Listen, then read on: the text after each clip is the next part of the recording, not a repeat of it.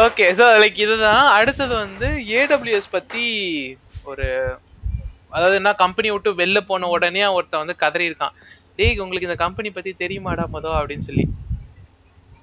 என்னன்னா வந்து என்ன இருக்காங்க? அமேசான்ல வந்து ஒரு இது இருக்குடா. என்னன்னா பெசோஸ் வந்து ஒரு லா கிரியேட் பண்ணிருக்காரு என்னன்னா லைக் ஒரு சில ரூல்ஸ் அண்ட் ரெகுலேஷன்ஸ் ஒரு informal rules and regulations create பண்ணிருக்காரு ஏன்னா ஒரு டீம்ல வந்து.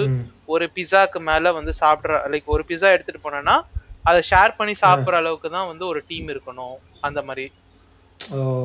அந்த மாதிரி நிறைய லாஸ் கிரியேட் பண்ணிருக்காரு. டூ பிசாஸ் ம் ம் ம், ஓகே அப்புறம் வந்து பதினாறு லீடர்ஷிப் பிரின்சிபல் வச்சிருக்காரு.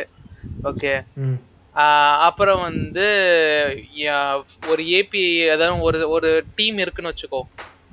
ம். ஒரு டீம் வந்து மற்ற டீமோட டேரக்டா போய் பேசவே கூடாது. அவங்க டாக்குமெண்டேஷன் தான் அந்த டீம் கிட்ட கொடுக்கணும்.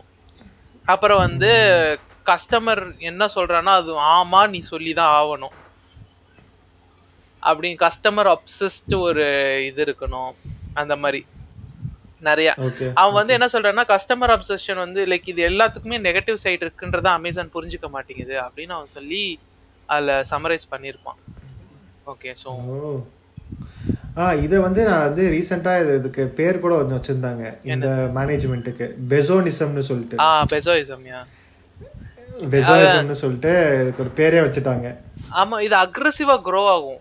அதான் இந்த இந்த இது பிரின்சிபல் ஏன்னா வந்து நீ கஸ்டமர் ஃபோக்கஸ்டா இருக்கும்போது கஸ்டமர் என்ன வேணும்னு கேட்டேன்னா அவன் கஸ்டமர் உனக்கு அடிக்ட் ஆக ஆரம்பிச்சிடும். ஆமாம் அடிக்ட் புரியுதா? ஆகுது உனக்கு என்ன பிடிக்குதோ அது எல்லாத்தையும் செய்ய ஆரம்பிச்சா நீ you will start being addicted to அந்த மாதிரி.